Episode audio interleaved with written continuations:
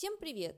Это подкаст «Марафонец». Здесь мы обсуждаем бег и спорт на выносливость, тренировки, экипировку, соревнования, мотивацию, другими словами, все, что делает нас сильнее, а жизнь активнее. И с вами его ведущая Мирова Ася. Партнер этого выпуска подкаста – Магний Диаспорал Директ. Восполняет суточную потребность магния за один прием. Устраняет причину возникновения судорог мышц после физических нагрузок. 400 мг магния в одном стик-пакете. Без сахара и искусственных красителей. Один стик-пакет один раз в день. Растворяется во рту прямо без воды. Магний Диаспорал Директ. Оживляй мышцы, активируй энергию. В этом выпуске мы поговорим об обратной стороне такого удивительного вида спорта, как трейл-раннинг. Горный бег пока еще не готов, конечно, переплюнуть шоссейный по количеству вовлеченных, но уже настолько расширил свои границы, что тематике бега по пересеченной местности посвящают целые исследования. На одну из любопытных статей наткнулся уже знакомый нашей аудитории врач-реабилитолог Марк Озолинь. Он перелопатил целую гору материала, изучил статьи и статистику, приложил к этому всему свой многолетний опыт и поспешил поделиться знаниями с марафонцем, за что заранее большое спасибо гостю, так как никакая информация не должна быть утеряна и использована для личного пользования. Все, все в семью, все в марафонец. Ну так вот, согласно исследованиям, трейл, каким бы прекрасным он там не был, может похвастать не только живописностью и разнообразием дистанций, но и повышенным риском получения травмы. Нестабильные поверхности, суровые условия, автономность и множество других факторов делают, конечно, свое дело. И в итоге мы имеем вот этот вот подкаст, который, надеюсь, поможет быть немножечко осторожнее с собой и, конечно же, с другими участниками. Марк, рада тебя слышать снова в эфире. Вовремя ты, конечно, подоспел с темой травматизма, прямо к трейловому сезону.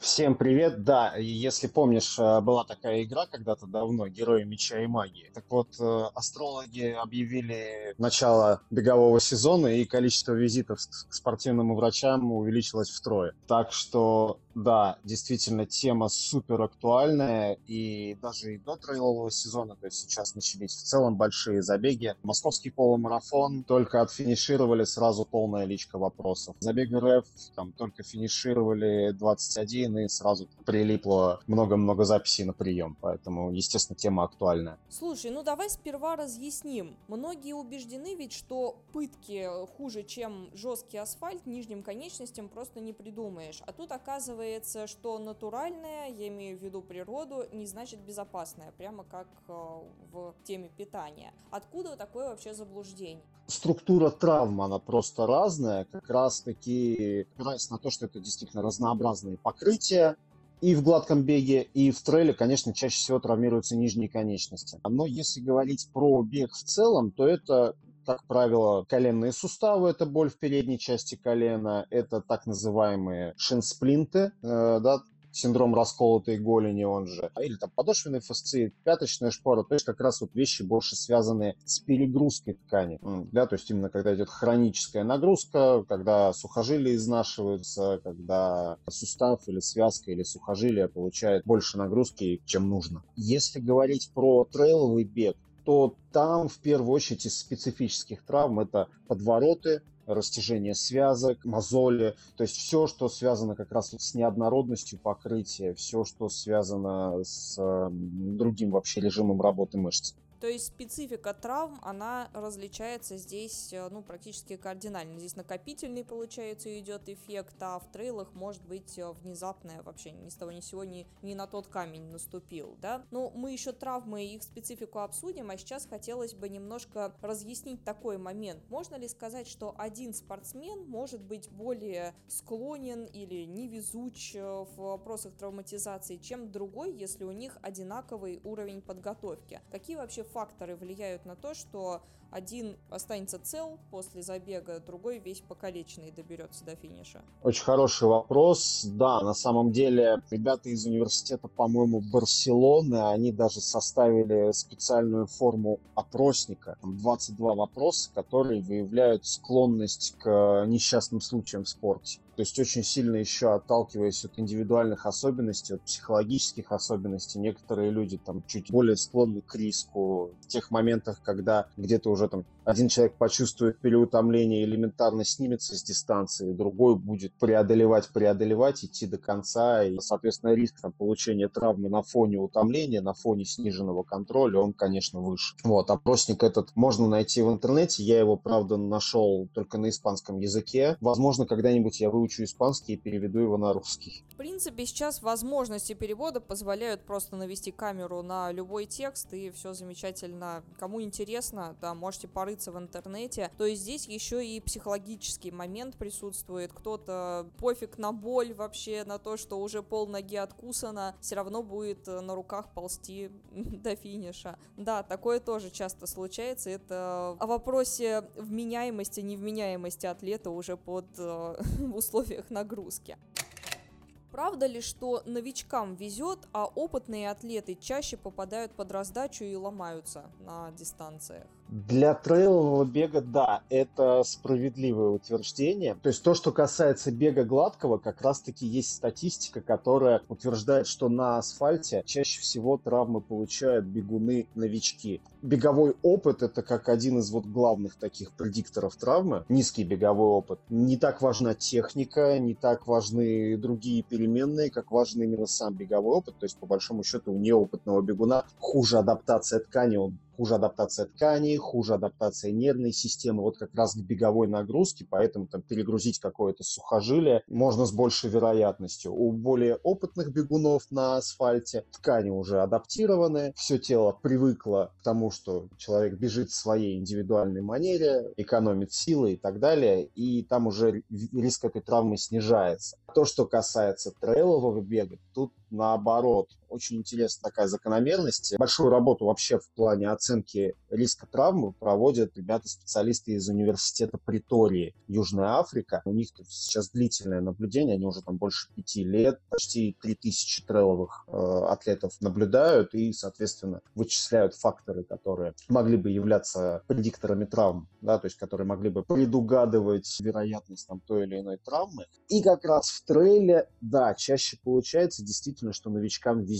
То есть я это описываю для себя, я это для себя оправдываю таким образом, что чем выше уровень выступающего трейлового бегуна, тем, скорее всего, просто сложнее трассы элементарно, тем выше скорости, за которые он, на которых он эти трассы проходит. Возможно, поэтому действительно более опытные бегуны, более высококлассные трейлранеры травмируются действительно чаще, чем новички. То есть тот, кто пройдет там дистанцию полушагом, да, скорее всего, он меньше склонен там, получить какую-то травму, где-то подвернуть ногу, где-то даже там элементарно мозоль набить. Ну, конечно, в начале пути ты всегда осторожничаешь, потом уже несешься с горы, здесь, конечно, риск травмы повышается. Да, интересная получается закономерность, то есть в одном случае идет накопление, получается микротравмы могут даже сказываться давно заросшие какие-то истории, болячки. Да, однозначно, и вообще пережитая травма тоже это огромный фактор э, вообще последующих беговых травм. То есть мы можем много говорить о том, что там, у человека одна нога короче другой, как у нас любят некоторые специалисты говорить. Я в ответ, у кого-то одна нога короче другой, перекошен таз, и это якобы влияет на то, что человек травмируется. Я всегда привожу в пример своего любимого атлета Усейна Болта. Наверное, все про такого слышали. Да, если знаете Усейна Болта, у него сколиоз третьей степени, и одна нога на 2 сантиметра короче другой. Но при этом он Усейн Болт э, самый быстрый человек на свете, поэтому вряд ли это вот как влияет на то, как человек травмируется. А вот пережитые травмы ранее, в первую очередь это беговая травма, то есть человек может элементарно действительно ногу не туда поставить, где-то подвернуть или как раз где-то получить перегрузочную травму, и это будет больше влиять на его биомеханику движений, на его распределение нагрузки в теле, да, на какое-то измененное поведение в тех или иных ситуациях, и это может действительно приводить к последующим травмам. На втором месте, как тоже фактор предиктор травмы, это травмы в целом. То есть э, на первом месте беговые травмы именно, да, если человек когда-то травмировался на фоне занятий бегом, вероятность того, что он травмируется в следующий раз, она еще выше. Если человек травмирован просто, да, там когда-то где-то он что-то повредил, тоже достаточно большая вероятность того, что он повредит что-нибудь еще раз. Здесь, конечно, самый важный момент – это профилактика, правильная профилактика травм. Это то, о чем я всегда говорю. Это общая физическая подготовка, правильное вообще распределение нагрузки и, собственно, адекватные вменяемые прогрессии по тренировочным объемам и адекватное вменяемое восстановление. То есть хорошо кушать, хорошо спать, прям самые основные вещи. То есть здесь поговорка «молния не бьет в одно дерево» вообще не работает. Это не про наши ноги, не про человеческий организм. Угу. Вот, кстати, хочу слушателям обратить ваше внимание, что это не просто наша такая болтовня с Марком где-то на кухне, хоть я и на кухне как раз сижу, записываю подкаст, но все равно все это подкрепляется знаниями, за ними стоят большие исследования, которые наш гость подготовил, специальную выборку, там, по-моему, около трех тысяч тысяч э, атлетов, да, вот я прочитала то, что ты мне прислал. То есть это была большая выборка, это были целые исследования, так что можно смело опираться на знания и на опыт нашего гостя. И вот как раз-таки, мне кажется, сейчас пора рассказать, какими вообще бывают травмы, которые чаще всего портят вот это горное и лесистое веселье, скажем так, какая часть нашего тела чаще всего подвергается насилию со стороны самого обладателя. Исследование действительно там порядка трех тысяч тысяч э, трейл-раннеров. Они проводят ее по UART и публикуют отчеты, то есть оно еще длится на самом деле, оно уже длится в течение нескольких лет, и публикуют отчеты они там примерно раз-два в год. Публикуют они, есть такой британский журнал спортивной медицины, одно из подразделений British Medical Journal, то есть это одно из самых авторитетных медицинских изданий в мире в целом. И вот у него есть британский журнал спортивной медицины, и там, соответственно, все вот это публикуется. Чаще всего, если говорить про структуру травм вот в трейловом беге, опять-таки, я повторюсь, чаще всего, конечно, нижняя конечность. В первую очередь это стопа и голеностопный сустав. Ну, для меня это не было удивлением. А на втором месте по травмам это область тазобедренного сустава и паха. И для меня это на самом деле было большим удивлением, потому что я думал, что на втором месте по частоте коленный сустав по статистике, да, действительно, боли в тазобедренном суставе у трейловых бегунов чаще. Опять таки я думаю, что это связано со спусками. Большая ударная нагрузка в таком уступающем режиме на тазобедренный сустав. Может быть, это является причиной. Есть прям специфические повреждения, характерные именно для трейлового бега. Но это в первую очередь мозоли. Причем больший беговой опыт здесь, он являлся, наоборот, фактором, который снижает вероятность того, что человек набьет мозоль. То есть, если там человек бегает ультры и бегает их уже давно, э, у него мозоли такие прям страшные, с гораздо меньшей вероятностью появляются. Вторая такая специфическая штука – это солнечные ожоги. Да, то есть там где-то сгореть на солнце, да, там не позаботиться о защите и так далее. Причем там интересная статистика, что на солнце чаще всего сгорают э, те трейл-раннеры, у которых нет второй половины внезапно, то есть одинокие. Я это опять-таки связываю с тем, что, видимо, просто некому на напомнить, там, намазаться кремушком вовремя. Некому позаботиться. Не, некому позаботиться, да, там, надень кепку, намажь кремом и так далее, и так далее. Берем с собой маму на забег, чтобы она собрала с собой э, кулек. Ну да. Ну и, соответственно, тоже как фактор солнечных ожогов это длительные тренировки, то есть там больше трех часов в день. И когда человек думает, что он будет бежать в тени, и это его защитит от солнца. То есть mm-hmm. на тень, на тенистую местность нельзя полагаться, да, нужно учитывать всегда свои особенности, свой фототип кожи, да, и если вы склонны там к тому, чтобы обгореть, ну, не забывайте про качественную солнечную защиту от ультрафиолета, чтобы просто не иметь проблем еще и с этим. Вот. Ну и дальнейшие такие специфические повреждения для трейлового бега это разного варианта растяжения связок, подвороты и перегрузка сухожилий. То есть то, что называется у нас тендинопатией. Это именно такая хроническая хроническая перегрузка тоже сухожилий. Спасибо тебе за развернутые ответы. И да, хорошо, что ты напомнил, что помимо проблем внутренних могут еще вообще-то прилагаться и ожоги, и укусы, и рваные раны, и ветки в глаз. А, но эту часть хотя бы можно, часть неприятностей можно хотя бы контролировать и как-то предупредить, да, взять под контроль. Но вот если мы говорим тут про опасности всякие, то трейл это, знаешь, такая штука, каким бы внимательным ты ни был, все равно можно попасть на живой камень, так называемый, да, и тому подобное, наступить на что-то, сорваться, да, что угодно может приключиться на трейле, всем, я думаю, опытным атлетам это известная история. Травму можно получить да даже на ровном месте, когда идешь э, к старту. То у меня после финиша такая приго... Э, приключилась со мной история, я загнала себе в ягодицу, это даже не назовешь, наверное, занозой, это больше походило на бревно целое, и всем лагерям мне делали операцию, положили меня на стол, четыре человека меня держали за конечности, и в первый день четырехдневной гонки я с разрезом на ягодице героически вот побежала дальше. Так что да, может случиться все что угодно, но может быть как-то можно все-таки уменьшить риск получения травмы. Или а, ведь кто-то подворачивает ноги по нескольку раз за трейл, да, и ему ничего, а кому-то достаточно всего лишь вылезти неправильно из машины и все, нога уже тю-тю. Вообще все факторы, которые влияют на травмы, они, их можно разделить на внутренние факторы и внешние факторы. То есть внутренние факторы это то, что касается непосредственно конкретного атлета. И вот к внутренним факторам мы как раз можем отнести там, беговой уровень, беговой опыт, возраст, э, пол и так далее, и так далее, и так далее. Ну и, конечно, на внутренние факторы мы влиять особо не можем. Да? То есть единственный момент это вот время.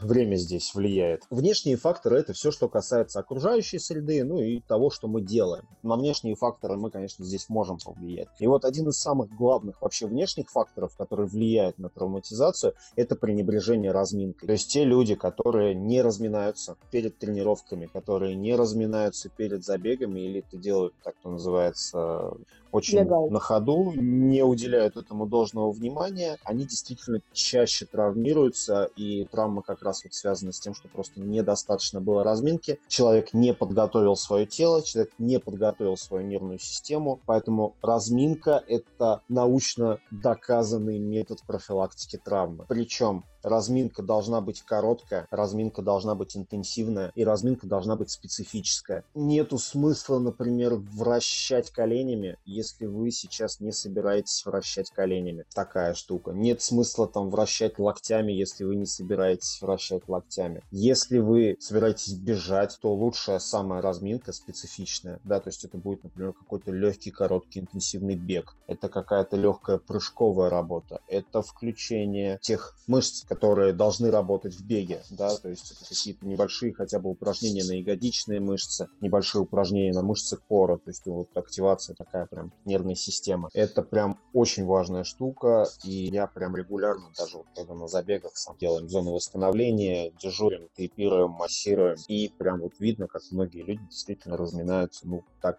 с элегантца, и внимание этому не уделяют. У меня небольшой беговой опыт. Я занимался единоборствами. И у нас всегда была такая штука, что когда ты выходишь в ринг, ты до этого должен размяться. И по факту в ринг ты уже должен выйти немножечко уставший. То есть это как раз вот нужно для того, чтобы у тебя уже нервная система настроилась на определенный рабочий режим. По сути, бег это же тоже сражение. Вообще любая нагрузка, любой стресс, да, это для человека, для человеческого мозга, точнее, сигнал к тому, что сейчас надо будет либо спасаться, либо сражаться. Поэтому, да, здесь системы все нужно правильно приводить в движение, об этом всегда пытаемся людей предостеречь и рассказать о пользе разминки и подготовки в целом, потому что 90% успеха на гонке это превентивные всякие меры. Но вот если все, уже травма случилась, как можно вообще себе самому помочь? Ведь часто помощи ждать не приходится, бывают такие локации, куда вертолет не сразу добирается, а может и не долетит вообще. Хороший вопрос. Это действительно опять-таки один из э, факторов характерных для трейлового бега. Есть определенные протоколы, они, как правило, обозначаются аббревиатурами, такие акронимы, которые в плане действий при получении травмы. И один из самых таких известных акронимов — это PALICE, полиция. Я всегда говорю, получили травму, вызывайте полицию. Почему PALICE? Потому что P — это protection, то есть защита. Наша задача убрать те внешние факторы, которые могут усугубить повреждение ткани. OEL — это Optimal Loading, то есть наша задача обеспечить э, хорошее кровообращение и оптимальную нагрузку, то есть это не значит, что мы там не можем двигать травмированной конечностью вообще. Это значит, что мы не должны провоцировать боль. Это значит, что мы можем давать нагрузку на другие сегменты, на другие части тела для того, чтобы поддержать хорошее кровообращение. Ну и ICE — это Ice, Compression и Elevation, то есть холод, возвышенное положение и компрессия. Компрессия это может быть эластичный бинт, либо какой-то компрессионный ортез. Холод по правилам стандартно это 10 минут холод, 10 минут отсутствие холода, да, то есть делать перерывы. И возвышенное положение, то есть травмированная конечность должна находиться выше уровня сердца для того, чтобы не нарастал отек. То есть э, не нужно ногу задирать совсем высоко, но если человек лежит и у него условно там, нога лежит чуть выше, хотя бы там на 10 сантиметров выше, этого достаточно. То есть это прям вот такие ключевые моменты, которые при травме мягких тканей всегда используются, всегда назначаются. Вот если идет именно повреждение кожных покровов, конечно, наша задача остановить кровотечение и, конечно, наша задача обеззаразить эту зону. Вот почему перед стартом настаивают на наличии бинта, других средств первой помощи, которые иногда очень лень с собой брать, да, некоторые выкладывают их. Ну, не себе, так товарищу, может быть, пригодится. И хорошо бы, мне кажется, было бы такой мини-инструктаж каждый раз проводить, потому что многие люди, возможно, вообще не представляют, что делать с переломом, тем более там открытым переломом, с растяжением. И так, наверное, было бы справедливо вообще как перед полетом, да, Э, чтобы стюардесса показывала, как чего бинтовать. Мне кажется, это было бы идеально для трейлов.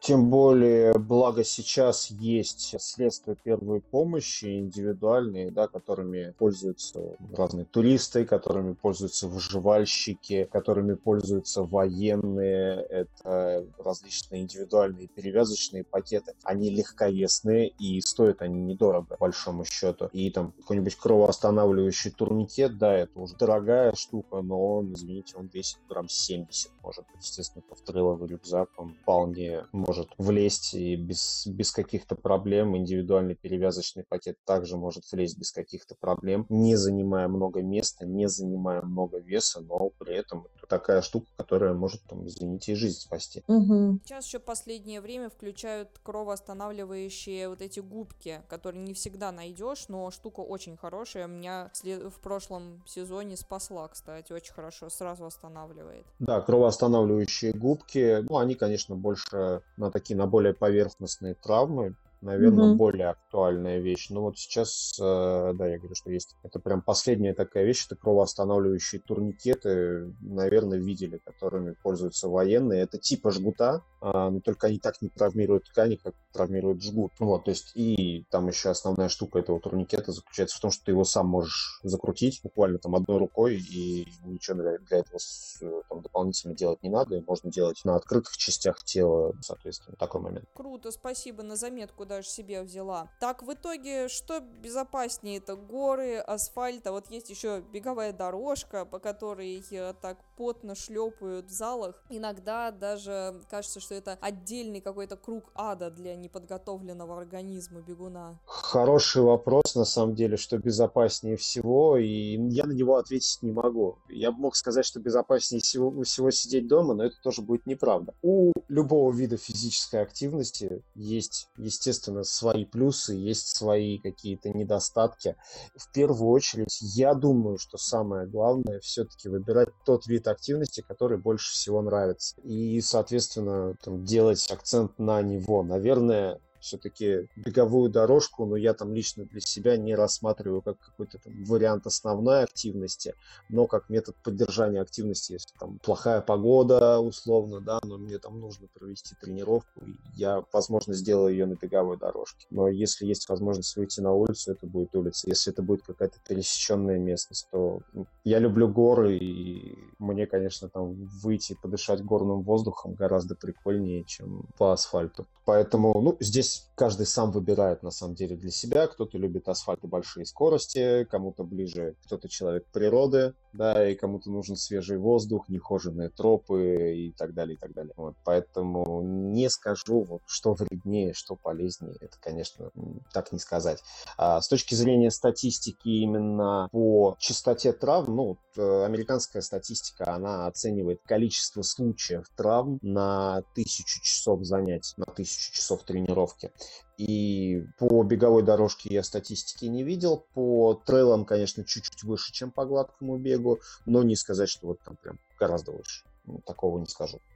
Ну да, там, как мы выяснили, могут быть просто еще сопутствующие какие-то травмы, которые характерны даже просто для прогулки в дикой природе и с такими местами, которые связаны, конечно, с горами. Словом, безопаснее действовать в таком порядке. Сначала подкаст, потом горы, асфальт и дорожки. Ну вот первый пункт благодаря тебе уже выполнен. Спасибо тебе большое за такой полезный инструктаж прямо к началу летнего горного сезона. Огромное пожалуйста. Ну и еще хочется сказать, что очень важный фактор – это именно план тренировок. То есть план тренировок, план стартов э, и регулярность вообще тренировочного процесса. И когда пациенты ко мне приходят на прием, я одним из первых вопросов, которые я задаю, я спрашиваю, сколько у вас часов нагрузок в неделю. И второй вопрос, который я спрашиваю, а сколько у вас общей физической подготовки, то есть именно силовая, веса, тренажерный зал, да, не просто потягать резиночку, да, а там, какой вес вы жмете, грубо говоря, одной ногой, насколько ваши мышцы крепкие, насколько ваши мышцы стабилизируют ваши суставы. Ну и если это трейловый бег, а, а человек тренируется там только на асфальте, тренируется на асфальте, выполняет какие-то работы гладкие, а потом идет на трейловые соревнования, это тоже не очень хороший фактор, потому что все-таки должна быть специфика, да, если мы там планируем какие-то трейловые старты, значит у нас тренировки должны быть быть тоже на пересеченной местности. Соответственно, сопутствующие факторы в виде того, кем человек работает.